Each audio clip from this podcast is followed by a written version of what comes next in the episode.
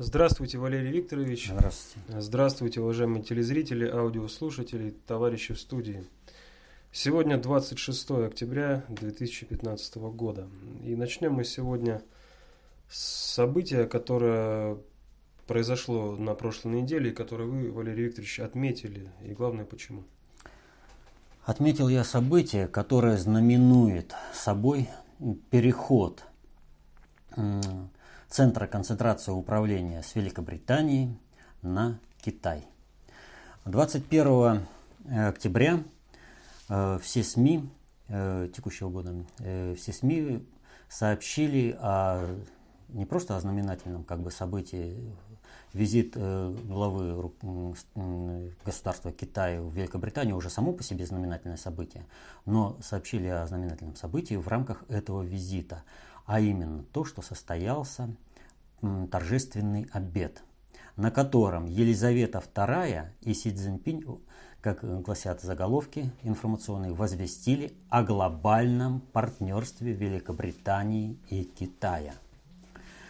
Э, и три дня э, мировые СМИ, особенно западные, были прикованы э, к визиту Э, Си Цзиньпиня освещали различным способом. А вот 21-го все осветили именно вот торжественный обед. Причем было подчеркнуто, что э, герцогиня Кембриджская Кейтлин, Кэтрин, э, та самая Кейт Миддлтон, вот, она э, в знак уважения э, была к Китаю была одета в красное платье. А по церемониалу все мужчины должны были носить белый галстук. Причем даже э, не стал исключением лидер лейбористов, это Джереми Корбин, который, как всегда, вроде бы там э, ведет э, другую линию. Я к чему обращаю внимание вот на этот факт?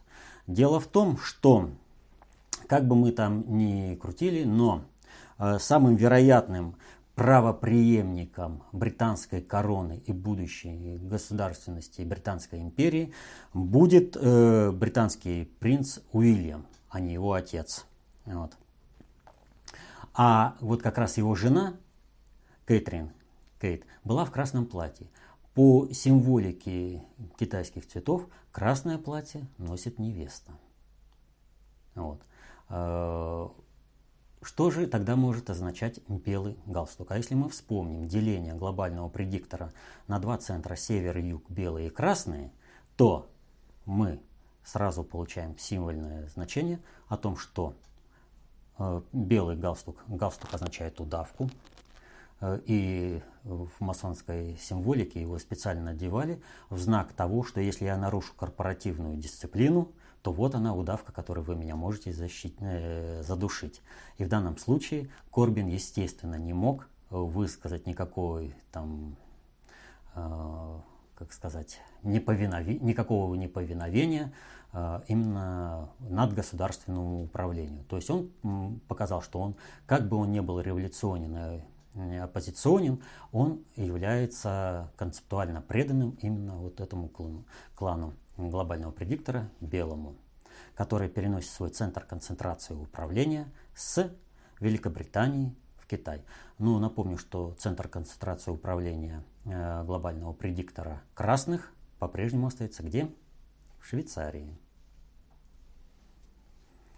Ну вот, в общем-то, вот это событие, э, все остальные события, они под это подогнаны. Они сразу же э, знаменуют собой и выход юаня на международную арену, что сначала намекнули о том, что юань будет включен в, резерв, в корзину резервных валют МВФ. Потом сказали, что это вопрос вообще решенный.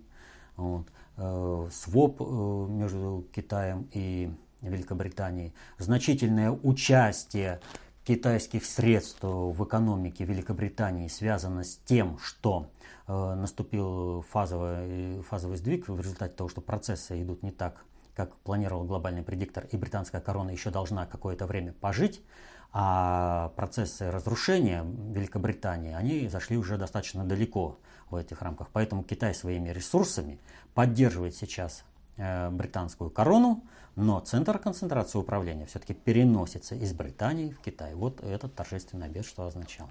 И вообще визит Си Цзиньпиня. А, ну, теперь к вопросам от посетителей нашего сайта. Э, вас, Валерий Викторович, просит прокомментировать визит Башара Асада в Россию. Э, в частности, вот э, Любовь спрашивает. Визит в Москву сирийского президента Асада напомнил ситуацию. Так и в армии бывает, и в школе, и во дворе. Когда признанный всеми вожак приводит какого-то неуважаемого другими членами сообщества слабака и говорит всем «этого не трогать» и членам сообщества приходится подчиниться воле вожака. Неужели Путин уже дорос до признаваемого в глазах США и ЕС вожака, что он пригласил Асада и негласно показал, его не трогать, иначе хана вам будет? Во-первых, здесь э, совершенно неправильная постановка. А, Путин, безусловно, дорос до э, такого уровня, э, что он может на равных разговаривать с глобальным предиктором, но речь идет совершенно о другом. В данной ситуации, ведь о чем речь? О том, что Асад якобы слабый. Вот вы мне назовите руководителя страны, который 4 года в одиночку, в международном окружении ведет войну с международным терроризмом, который поддерживает Запад, финансирует, снабжает там полностью. Вот сейчас Аль-Багдади, да, э, ЦРУ вывезла на лечение в Турции. Вот. Что Асад не представлял, с кем он сражается? Так вот, Асад смог сконцентрировать ресурсы своей страны, так ими управлять, сохранить социальную стабильность в государстве.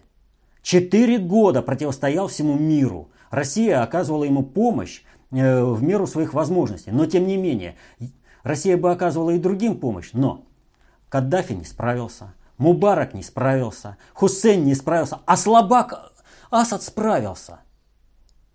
Неуважаемый, да за то, что он уже сделал, его уже уважают и ценят. За это Соединенные Штаты его ненавидят, что они не смогли с ним справиться, когда был он в одиночку, когда Россия не могла ему по полной программе помогать. Слабый. Ну, это вот я не знаю, как э, не оценить вот, это, вот эти вот вещи, утверждать, что он слабый руководитель. Так что Асад очень сильный государственный руководитель. Э, и иметь союзником такого руководителя, это вообще-то честь, а не позор. И поэтому здесь э, не то, что там Путин привел, не трогать его, да, вот. Пусть даже и не уважает там его кто-то, но считаться с Асадом будут. Вопрос в другом. Визит Асада в Москву – это своеобразный ответ на вот этот торжественный обед, о котором я говорил до этого в Великобритании. То есть вы проводите свою глобализацию со своими целями. О чем там речь была в Великобритании? О том, что Кэмерон будет просить Китай решить вопрос о применении англи- британской авиации в Сирии. А Китай каким боком к Сирии подходит? А английские летчики там уже и оттренировались, только отмашку от Китая ждут, когда они могут э, применить свою авиацию.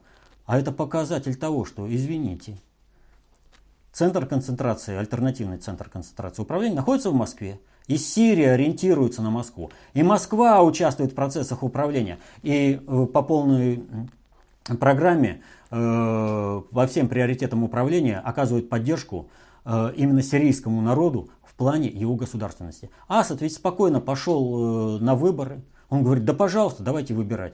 А почему он на это дело пошел? Да потому что люди... Вот сейчас э, мир, в общем-то, э, в Сирии обеспечен каким образом?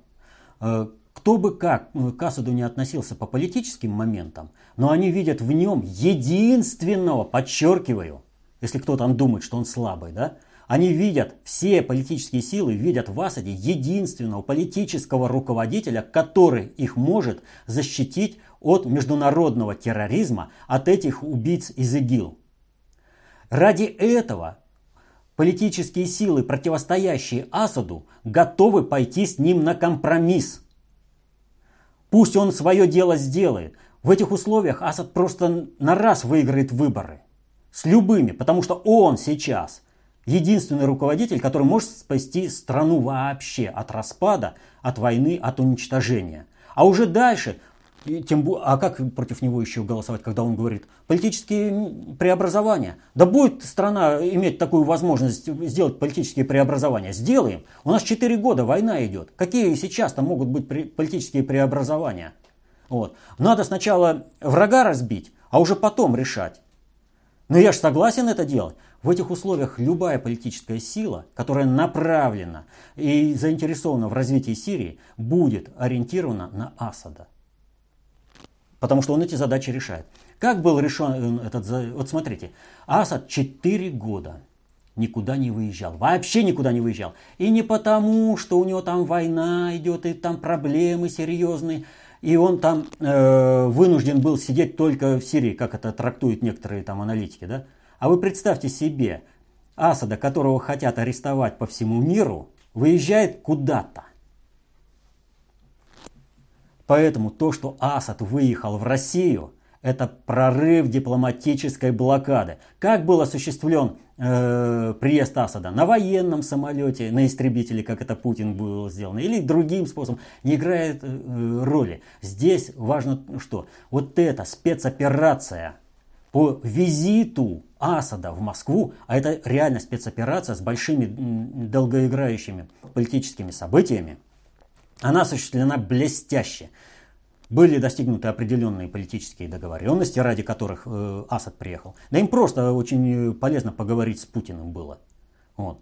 Поэтому то, что он приехал лично поговорил с Путиным по э, ряду вопросов, ну, пусть не зафиксирован никакими договоренностями, договорами, но определенные договоренности достигнуты, и взаимодействие России и Сирии продолжается. Но главное было показано. Вы переносите центр концентрации управления, а у нас он стабилизирован. Вы претендуете на определенные зоны, между собой там чего-то решаете. Но мало ли чего вы там решаете между собойчиком. Без России вы ничего не сделаете. И в союзниках-то у России не какие-то слабаки, а такие сильные политические фигуры, как Асад. Так что это очень сильный политический ход с визитом Асада. Еще одно событие вас просят прокомментировать. Э, выступление Путина на заседании дискуссионного клуба «Валдай».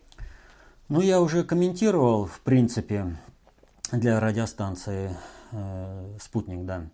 Вот. Э, суть ведь опять в чем? Э, Путин там прямо сказал, что самое главное, вот на что нужно обратить внимание. Он там сказал э, вещь, которая опять стала расхожей, но понимания этого нет. Меня научила Ленинградская улица, что если драка неизбежна, то бить надо первым. Так вот, э, Путин э, фактически вот этой фразой ответил на все. Смотрите, драка с ИГИЛ была неизбежна. Неважно, как бы вела себя Россия, террористы бы пришли к себе, э, пришли бы к нам, если их не уничтожили, и они бы взрывали. Взрывали же они в Волгограде. Э, и до этого в России достаточно хватало всех этих терактов. А посмотрите сообщения с Кавказа. Э, постоянно то одного боевика ликвидируют, то другого боевика. То есть э, нам нужно уничтожить боевиков, которые могут прийти к нам. Где сейчас их уничтожают? В Сирии. Значит, нужно помочь Асаду их уничтожить. Нужно помочь сирийскому народу их уничтожить. Нужно помочь курдам их уничтожить. Главное, чтобы вот эти выродки рода человеческого были, вот они начали там убивать людей, значит, и там их и закопать, что называется. Вот. И вот многие думают о том, что э, вот эта позиция, которую высказал Путин, это а, прямое нападение. На самом деле игрой на опережение, удар бить первым, это вот как раз действие э, Путина в Сирии, России в Сирии. Смотрите, опередили Китай. Сценарий вот этого раз, э, розыгрыша на два паса э, Великобритании и Китая теперь смотрится просто ну, дико, что они там чего-то пытаются решить по Сирии. А если бы вошел, вошел Китай, то тогда бы уничтожения не было бы э, этих э, игиловцев. Там была бы позиционная война, но их бы давили э, на север через Турцию, Афганистан, через Среднюю Азию к нам в Россию. Вот. Нам это нужно? Нет. Мы сыграли на опережение. Мы ударили первыми. В результате этого удара смешались все карты на всех столах.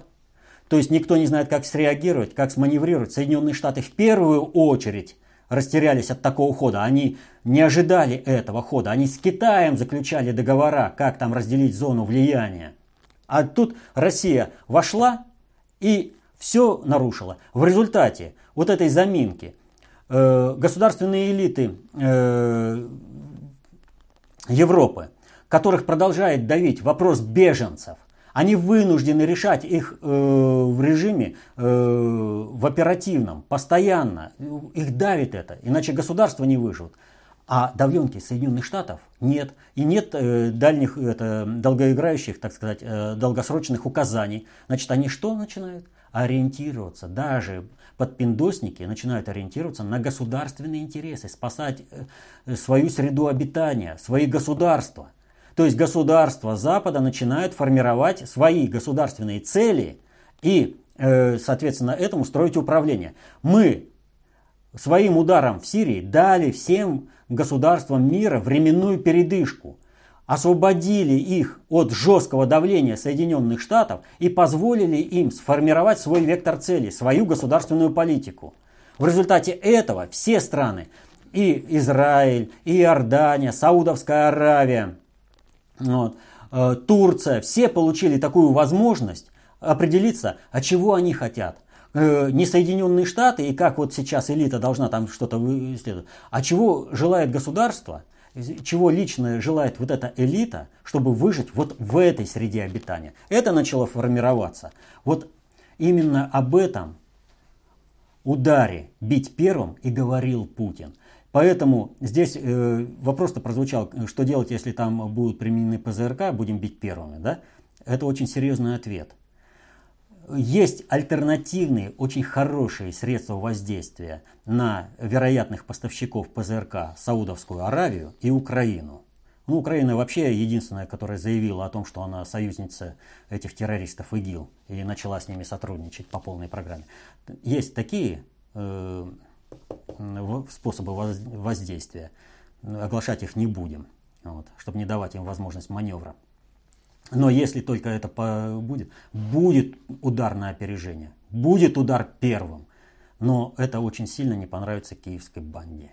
Это очень сильно не понравится всей семье Саудов. Всей, подчеркиваю. Не только те, которые сейчас пытаются своего короля скинуть, а и те, которые пытаются его удержать то есть э, поменять там баланс сил, им не понравится вообще, мягко говоря. Поэтому лучше с Россией так не играть. Не хотят получить удар первым? Ну, не надо. Не надо планировать нападение на Россию. Далее вопрос от Антона из Харькова. Вы недавно сказали, что отвод вооружений Киевом мог бы идти быстрее, если бы не заявление Пушилина – но ведь этот процесс э, весьма широко освещается украинским СМИ, и сведомы, если бы захотели, то уже давно могли бы начать мешать Порошенко отводить войска. Однако этого не происходит. Вопрос почему? И какой из ниже следующих объяснений, по-вашему, ближе к истине? Первое. Американский контроль объективно ослабевает, и Порошенко нырнул под европейское крыло. Второе. Американцы по большому уже махнули рукой на Украину и сконцентрировались на европейских мигрантах, как на новом инструменте разжигания войны. Или третье, для отвода США, США, для США отвод войск на Донбассе по каким-то причинам выгоден. Возможно, центр тяжести конфликта смещают в сторону Приднестровья. Угу. Значит, э, начнем э, с того, что, а потом по пунктикам, чтобы я ответил. В общем-то, несмотря на правдоподобность всех трех объяснений, это вот как раз вопрос о том, что ни одно из них не объясняет. Для того, чтобы сведомые что-то э, начали мешать, они должны понимать процессы управления, а и на этом понимании должны быть организованы. Вот как, их, как они были организованы и что они понимали, показал Майдан. То есть э, за печеньки пропрыгали свое государство. Но они там были организованы, они противодействовали определенному управлению. Вполне э, для сведомых вот эта переброска, она ничего абсолютно не означает по одной простой причине. Что переброска войска, она может быть э, осуществлена э, в качестве маневра. Неважно, что там отводится в тыл, что может быть там просто перегруппировка в, в тылу идет или еще. Там объяснений ведь масса. Но вот сведомым нужно объяснить, что реально происходит, чтобы они начали э, э, протестовать. Вот заявление Пушилина это и есть то самое объяснение сведомым, чтобы они на уровне своей тупости и своей ненависти к Донбассу начали действовать и давить на правительство Порошенко чтобы они начинали самоорганизовываться и блокировать это. То есть им говорят, а вот вас кидают, вы смотрите. Это не просто какой-то там отвод, это вот такое э, осуществляется. Это выполнение минских договоренностей. Вот. Так что вот организация и понимание, это вот как раз дает им заявление Пушилина. Э, что там дальше по пунктикам? Давайте. Ну вот какое из объяснений ближе к истине? Американский контроль объективно ослабевает, и Порошенко нырнул под европейское крыло. А, контроль, безусловно, ослабевает. Порошенко, безусловно, стремится нырнуть под европейское крыло, но и американцы не из тех, э, кто готовы пожертвовать своим государством и, что называется, ах, я проиграл, и заранее, вот знаете, вот как у шахматистов, да, вот все ходы проигрышны, поэтому я партию прекращаю. Нет, в политике такого не существует. Кто бы как бы ни проиграл, но за свою страну по-прежнему продолжает цепляться. Вот когда Советский Союз рухнул в результате сговора всех властных элит – с Западом, то есть корпоратократией, которая продала э, Советский Союз, чтобы он развалился, и за счет этого элиты стали частью мировой элиты, все равно находились отдельные люди, которые в интересах государства рушили многие процессы управления, в результате чего Россия смогла встать. То есть не было отступления по полной программе. Ну вот это вот можно сравнить как э, с отступлением 1941 года. Генералы бросали свои войска, и в рамках договоренностей отступления перед э, гитлеровскими войсками шли там окружения, а солдаты дрались до последнего. Ну, Брестская крепость, например. В результате этого рушился план наступления. Поэтому Порошенко, конечно, бы хотел нырнуть. Ему это дает как бы жизнь, э, э, можно ускользнуть от американцев. Но это не значит, что американцы э, будут ему это позволять. Вот. Поэтому говорить о том, что э, он смог это осуществить, потому что контроль американский ослаб, э, не приходится. Это э, совокупность многих процессов. Вот. Дальше. Второе. Американцы по большому уже махнули рукой на Украину и сконцентрировались на европейских мигрантах, как на новом инструменте разжигания войны. Вот опять, я только что об этом сказал. Ни один процесс управления никто не махнет рукой и не бросит. Все процессы должны быть в комплексе. Когда в Сирии э, стало не получаться, зажгли Украину. Э, Украине и Сирии добавили мигрантов. Это комплексное воздействие. Никуда они никак не махнут. Они будут работать до конца. И третье. Для США отвод войск на Донбассе по каким-то причинам выгоден. Возможно, центр тяжести конфликта смещают в сторону Приднестровья? Не выгоден им этот конф... вывод. Вы понимаете, что снизить удар по Донбассу, это означает э, то, что э, в этой ситуации ты сконцентрируешься, скажем, на Приднестровье, а там будет решено политическими моментами и затухнет все на Донбассе. Ни в коем случае Приднестровье должно плюсануться к тому, что уже есть Сирия, э, беженцы в Европу, везде. И в данной ситуации ведь о чем речь идет? Вот смотрите, вроде бы все объяснения правдоподобные, но они не объясняют самой сути. А суть-то в чем заключается? Суть заключается в том, что американцы не могут воспрепятствовать выполнению минских договоренностей. Вот когда Кэмерон встречался с Си Цзиньпинем, они о чем говорили? О безусловном выполнении минских договоренностей. Значит, Соединенные Штаты, если они прямо пойдут на то, чтобы запретить Порошенко отводить войска в рамках Минского договоренности, они вступают в конфликт с глобальным предиктором, с глобальными элитами. Следовательно, страновой элите Соединенных Штатов, чтобы вступить в этот конфликт, нужно другое решение, нужен обратный посыл, нужно, чтобы кто-то из руководителей Донецкой республики слил этот процесс, чтобы не они были виновны, а сведомые самовозбудились как бы, и на основе этого можно и дальше продолжать управлять процессами на Украине. Вон, Соединенные Штаты махнули на Украину, а что ж тогда посол Пает занимается вопросами организации выборов, призывает прийти на выборы. Ведь главное это ведь в данной ситуации о том, что все СМИ, УКРОСМИ не видят никакого позора и ущерба своей государственности Украина по надусе. То, что там всеми процессами руководит посол Соединенных Штатов Пайет. Пайет потребовал провести выборы. Это где это, как возможно, чтобы какой-то посол чего-то там требовал? Да за такое персона Нонграта и пошел вон. Ты влезаешь во внутренние дела государства. А здесь наоборот возмущается, как это президент может не выполнить приказ посла. Вот э, в этом отношении нужно понимать вот что. Недавно состоялись э, слушания э, 11-часовые по Хиллари Клинтон, э, что и там э, приписали, ну как рассматривали, почему погиб э, посол в Ливии.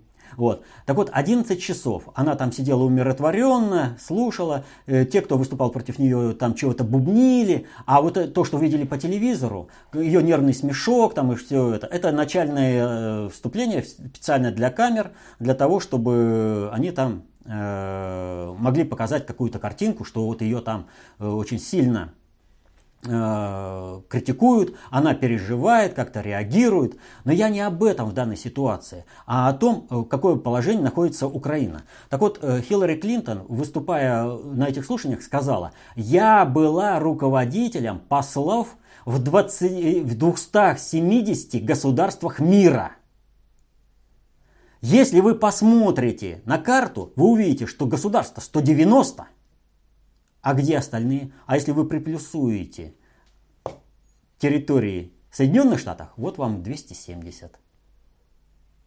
Вот она о чем говорит. Для них, для Госдепартамента США, департамента, который управляет государствами мира, нет никакой принципиальной разницы.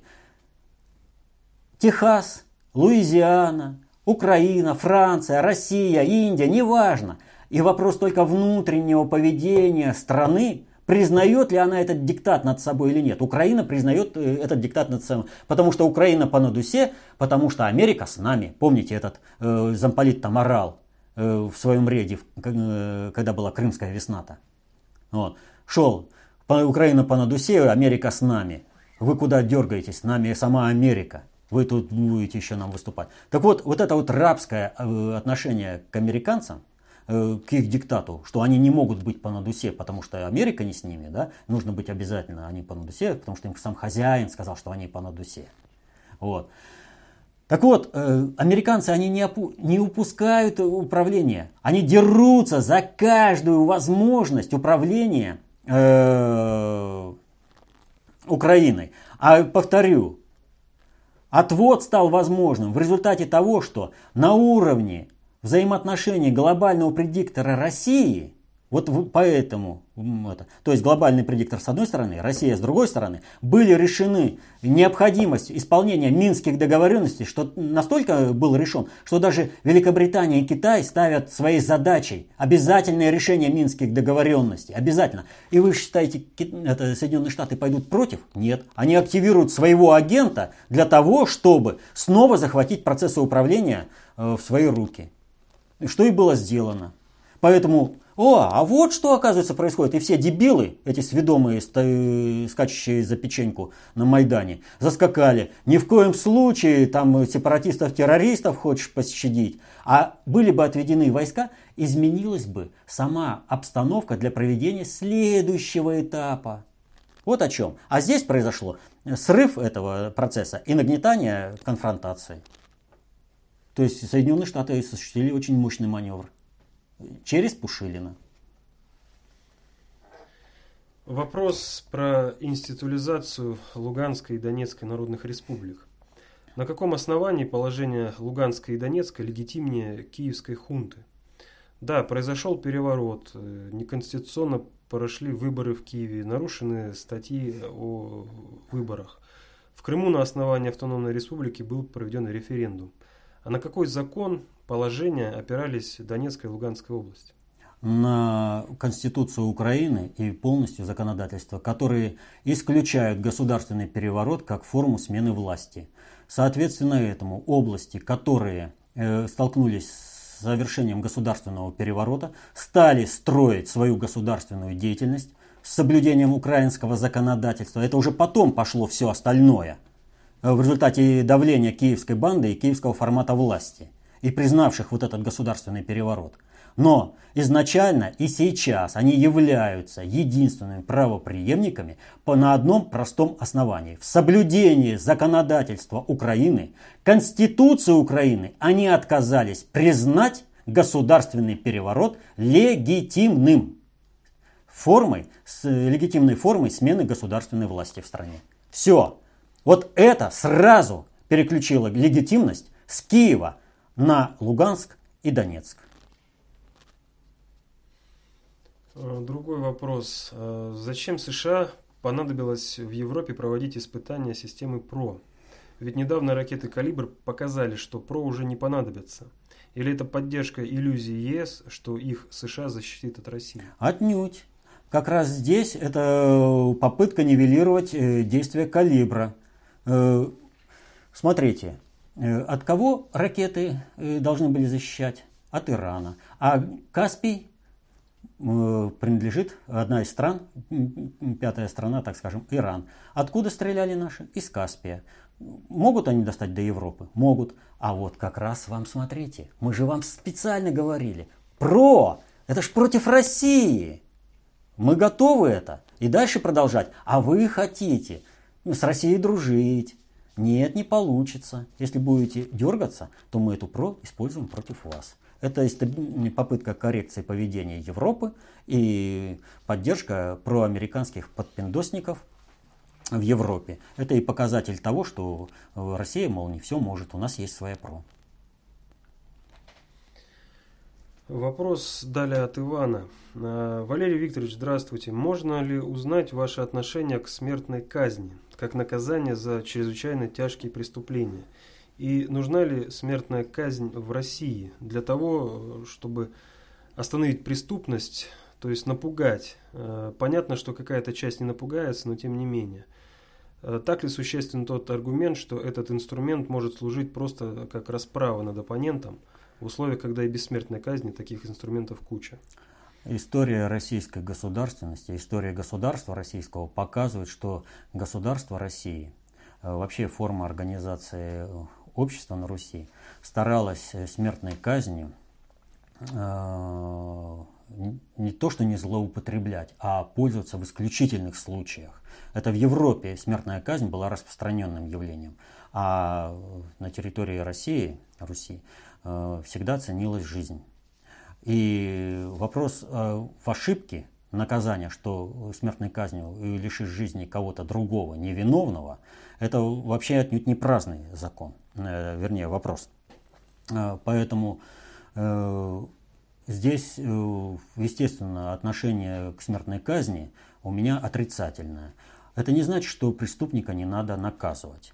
Но вопрос заключается, как надо наказывать. Для многих преступников смертная казнь, даже когда вот точно выявили, это является формой избавления. Вот маньяки, они всегда хотят, чтобы их поймали и наказали.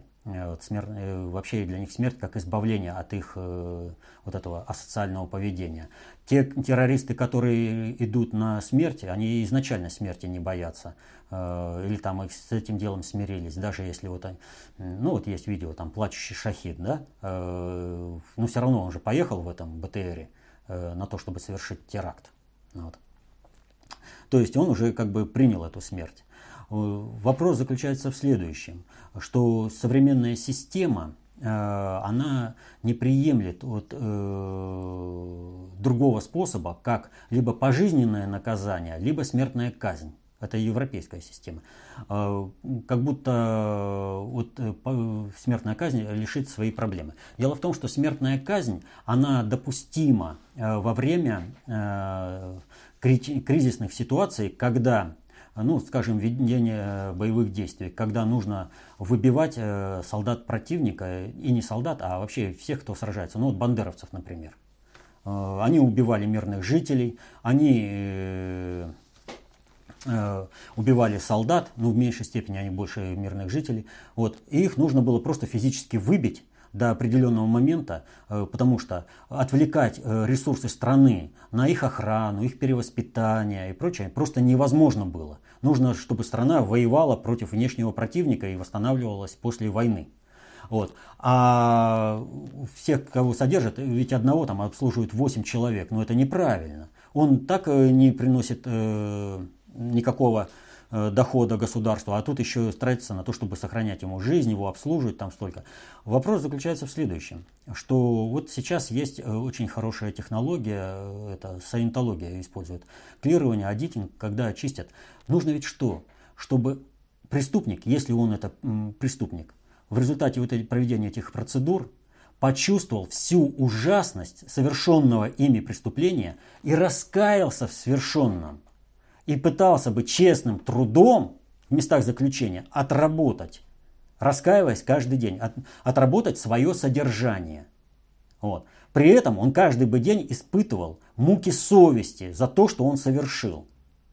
Вот к чему надо стремиться. А если человек не виновен, вот, то жизнь ему сохранена, в процессе выяснилось, что его невиновность доказана, он выходит.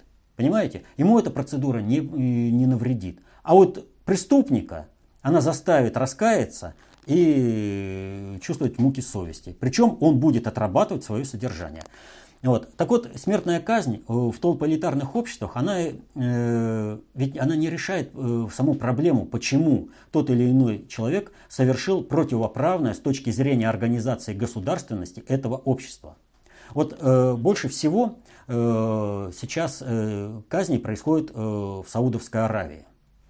Сейчас он 16 шиитов они пытаются там э, казнить, там англичанина пытаются казнить. Вот, э, это как бы резонанс вызывает. Так ведь вопрос-то заключается в следующем. Они убирают излишнюю как бы, давление тех элементов, которые могут повредить устойчивости их государственности. Но это же не приводит к тому, что эти э, что э, сама среда исчезает, вот эта угрожающая этой государственной. Она просто приобретает другие формы, она уходит в глубину метастаза и потом взрывает государственность полностью, если это не ликвидировать. Поэтому смертная казнь не решает никаких проблем устойчивости, она только оттягивает вопрос разрушения системы. Лучше сразу смотреть в корень и решать проблему в корне. Еще раз говорю, смертная казнь допустима только э, в кризисные моменты во время боевых действий, когда нужно оперативно решать проблему устойчивости.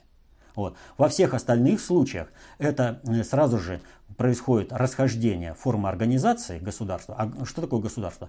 Это форма организации людей э, в тех делах, которые люди не могут сделать э, хорошо в одиночку или не могут сделать вообще. Вот для этого существует государство, которое работает на всех людей. Если же государство начинает э, не учитывать интересы людей и их движения в истори- глобальном историческом процессе, их развития социальной общности, это государство рушится. И никакими смертными казнями здесь не остановить.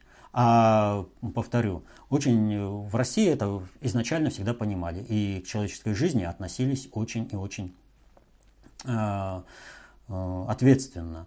Поэтому были формы наказания, которые заставляли преступника именно раскаяться в совершении своего преступления.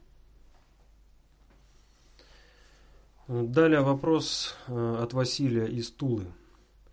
В канонических, э, в кавычках, текстах КОП и в ранних выступлениях гуру заявлялось, что глобальный предиктор управляет бесструктурно, концептуально, следовательно, медленно – в ряде последних ваших выступлений э, вы говорите чуть ли не об оперативном прямом управлении со стороны глобального предиктора. Жду пояснений. Изменился взгляд, КОП на способ управления со стороны ГП? Или вы фантазируете инициативно в отрыве от учения КОП? Или что-то другое? Ни то, ни другое. Вот когда существует каноническое э, как бы, писание, то существует догматизм в его восприятии. Вот. А, и человек, видимо, невнимательно слушал. Я постоянно в своих выступлениях, когда говорил о глобальном предикторе, я говорил о том, что глобальный предиктор потому запаздывает э, в своем управлении, что действует исключительно бесструктурными способами. Вот. Хотя надо, отдать, э, надо сказать следующее. А, в силу закона времени – приходит исчерпание возможности оперативного управления обществом э, на основе герметизма. В результате этого глобальный предиктор должен все более и более обнажать механизмы э, своего управления э, обществом. И наиболее полно это происходит тогда, когда общество переживает э, очень серьезные э, катаклизмы, например, э, войну. Вот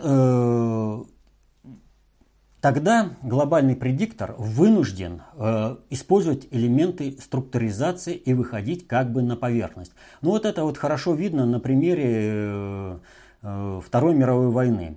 И образно вот этот момент, когда глобальный предиктор достаточно хорошо э, себя проявил э, структурно, его можно э, сравнить э, с периодом возглавления Банка Англии э, Монтегю Норманом. Это он в течение 20 лет в нарушении всего э, законодательства Британии, о котором, кстати, никто и не вспомнил, что там можно только два срока по 5 лет исполнять. Э, быть главой это. Он 20 лет исполнял. И э, он в 1944 году, когда покинул э, этот пост, стало понятно, что все, этот момент уже закрыт. Вот э, проявление структурного влияния глобального предиктора видно достаточно неплохо на э, биографии Черчилля, который, кстати, был представителем страновой элиты. И он вот есть ошибочное мнение, что он был каким-то там агентом влияния, который разрушил Британскую империю. Он до самого конца сражался э, за Британскую империю в той мере, в какой он понимал. Поэтому, в общем-то, он и проиграл выборы. А вот когда Монтегю Норман ушел, и стал перевод с перевода управления с глобального предиктора, с глобальных элит Э, на выставление элит э, страновых, э, то Черчилль в 1946 году, частное лицо Черчилль, тогда он был, произносит фултоновскую речь, а в 1947 году выпадает самый крупный бриллиант из короны Британской империи – Индия. Вот. Но я это к чему говорю? Вот э, структурное участие глобального предиктора можно найти на, раз, на разных этапах. Э, элементы этого структурного. Вот Коминтерн, например. Э, он был скрыт э, в этом Коминтерне, глобальный предиктор. Но это элементы, которые как бы их нужно выявлять. Что же касается современности, то в результате, э, повторю, закона времени и э, того, что герметичные способы управления не работают, глобальный предиктор вынужден выходить на поверхность. Первыми были слиты кто? Масоны. И их э, законсервированные структуры были подняты на э, поверхность. Дальше встал вопрос, а глобальному предиктору все более и более надо реагировать оперативно. И вот тут мы получаем первую структуру реально принадлежащую глобальному предиктору. Все знают о некой группе The Elders, старцы, старейшины, один из членов которого, Джимми Картер, недавно привез какие-то карты и передал России. Это вопрос э, как раз о том, как глобальный предиктор участвует в управлении. Он не указывает кому-то и как-то там действовать.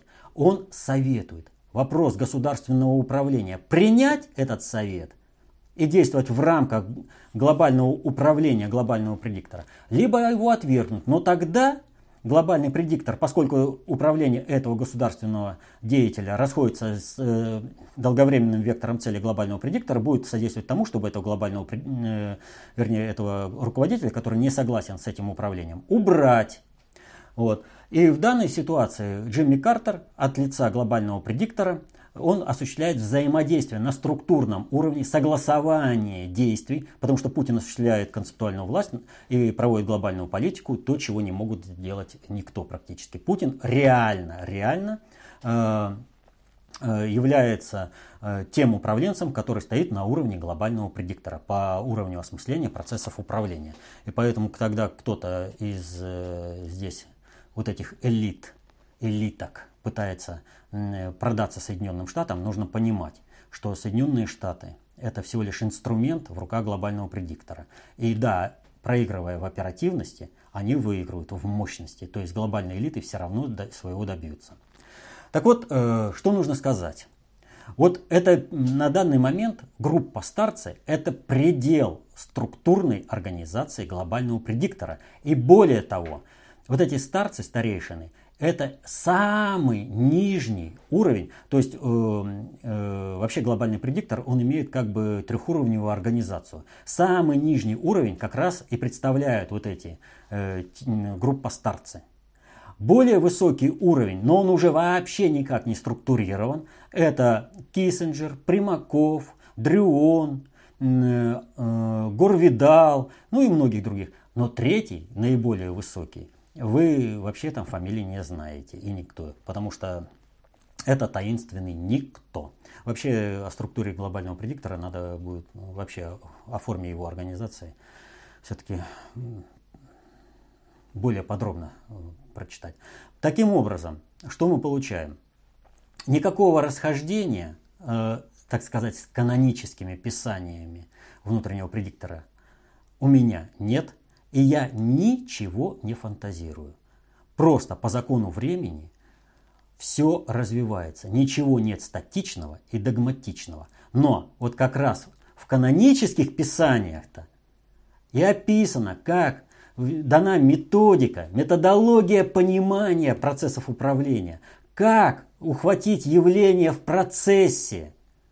Ну а если у человека видит расхождение, значит для него там не методология, а догма. А это неправильно. То есть надо перечитать и переосмыслить, что там написано. А то получается, э, как в работе внутреннего предиктора, от корпоративности к соборности. То есть э, читаю-то я в книге что-то одно, да, а понимаю что-то совершенно другое, то есть чего-то не связанное с, с тем, что там изложено. Вот когда я работал редактором газеты «Мера за меру», у меня достаточно часто было такое – вот вы там в своей газете написали вот то-то. Я говорю, хорошо. Если я это написал, вы мне это вот, ну, где там опубликовал, покажите. Человек сидит, читает, читает, читает, читает. Я говорю, где написано то, что вы сказали? Ну вот, вроде вот об этом идет речь, и я вот эту статью вот так понял. Так это же ваше понимание того, что там написано. Где вот это написано? То есть э, из чего вытекает? Э, как там все фразы построены? Из них вытекает тот смысл, который вы сказали? Нет, не вытекает. Но тогда это же ваша проблема, что вы так это поняли. Э, вопрос от Владимира. Вы каждый раз советуете читать толстые книги внутреннего предиктора. Основной критерий любого знания – это практика. Без практики теория мертва. КОП – это теория. Судя, судя по вашим ответам, теорию вы знаете хорошо. Пора переходить к практике. Комментировать текущие события – это аналитика, которая всегда субъективна, независимо от использования методики анализа. Соответственно, не может являться подтверждением теории. Необходимо на основе КОП создать модель, которая сможет прогнозировать процессы и социальные явления в мире ну, на большие промежутки времени, более 100 лет и э, для разных стран. Почему это надо сделать вам, а не нам? Э, да потому что 99,9% людей, которые прочитали толстые книги ВПСР, э, за исключением набора интересных фактов, не поняли, как все это применить к жизни. Ну, значит, прежде всего, э, если не говорить о методике, то тогда и нечего говорить о, об аналитике. То есть можно либо правильно понимать события, либо их не понимать. Это вот как в диагнозе. Э, больному. Либо правильно поставишь диагноз, и тогда назначишь правильное лечение и вылечишь, либо ты поставишь неправильный диагноз, э, и тогда ошибешься. У нас почему-то вот аналитики не считают э, каким-то таким грехом, что ли, то, что они могут болтать несообразно вот реальной обстановке, а потом дальше что-нибудь скажу, как-нибудь выкручусь, и дальше идет то это от чего? От того, что у них нет методологии понимания процессов управления. Поэтому здесь э, абсолютно неправильная постановка, что э, да, понимание всегда субъективно, но либо это соответствует действительности, либо это не соответствует действительности. Если бы это не соответствовало действительности, то давно бы уже никаких просмотров не было. А только они растут и растут у нас. Вот. Что касается, э, что должны сделать мы, а не люди, что должны, вот 99 там, сколько там, 95? И 99,9. А, 99,9, э, то это опять же субъективный взгляд. Так вот, э, суть ведь в чем? Нельзя строить замки на песке.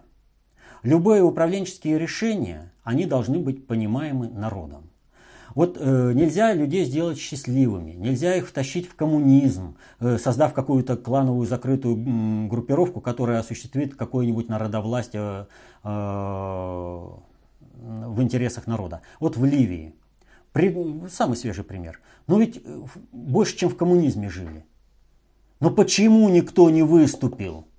Э, в защиту э, Каддафи? Почему не поднялось народное ополчение, которое бы смело вот это все вторжение? Ведь э, никакая бы авиация не помогла, если бы было народное восстание в защиту Каддафи. Но не было же этого народного восстания. И оружие ведь раздали. А клановые группировки постарались это оружие использовать для себя. И теперь гражданская война продолжается. Так вот, э, насчет э, того, как осуществляется управление.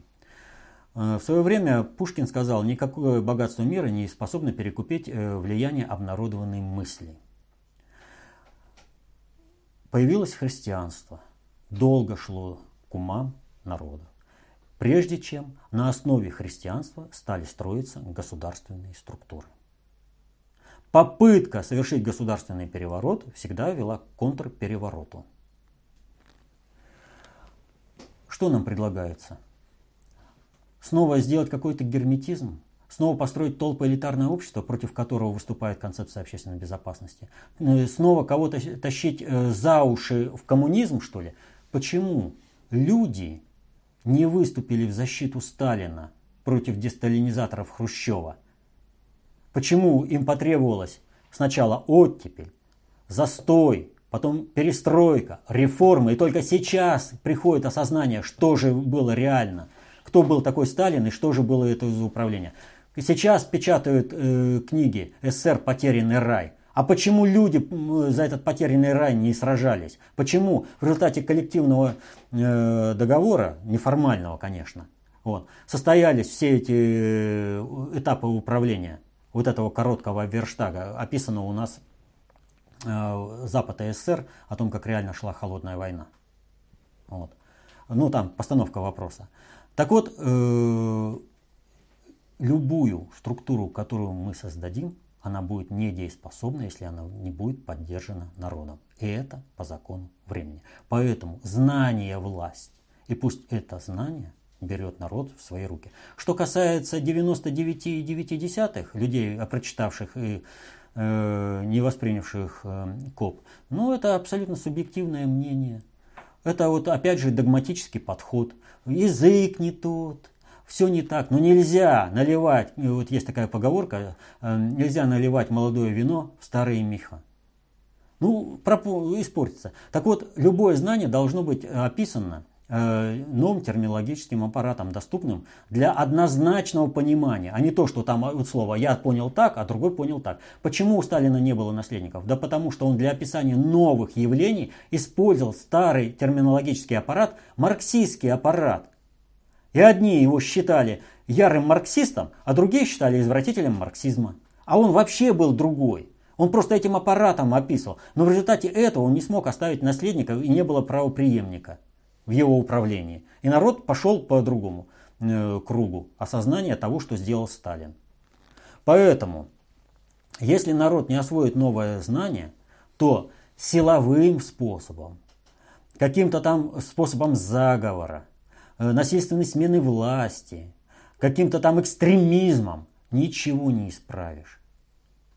Понимаете? Вы, вот если человек знает арифметику, да, он ее знает он не будет э, обращаться за простыми арифметическими действиями к кому-то. А если он ее не знает, то тогда им можно манипулировать. Вот что предлагается? А зачем это знание давать толпе? Давайте вот на этом знании построим свою систему управления, свой замкнутый мирок. Но дело в том, что по закону времени информация все более и более растекается в обществе. Общество осваивает это, потому что мир технологический, специально построенный таким образом, чтобы знание расплывалось в народе чтобы люди осваивали это знание. И тот, кто будет строить герметичные структуры, будет строить э, по принципу толпы элитаризма, обречен на провал в любом случае. Поэтому делать это нужно всем. Не нам, не вам, а всем нам. Не надо делиться. Нужно понять, что мы все в одной лодке. И нужно помогать грести тому, кто эту лодку тянет, Путину. Это был последний вопрос на сегодня. Ну вот и получилось, что мы в принципе вышли на необходимость освоения теоретического знания процессов управления. На то, что необходимо осваивать концепцию общественной безопасности, достаточно общей теории управления. Для того, чтобы защищать интересы себя, свои и своей семьи. Для того, чтобы быть э, полноценным и самовластным в непростых реальных. Э, в, реальной, в этой непростой реальной обстановке, в этих непростых условиях современного мира. Изучайте теорию и будьте властны, концептуально властны. До следующих встреч.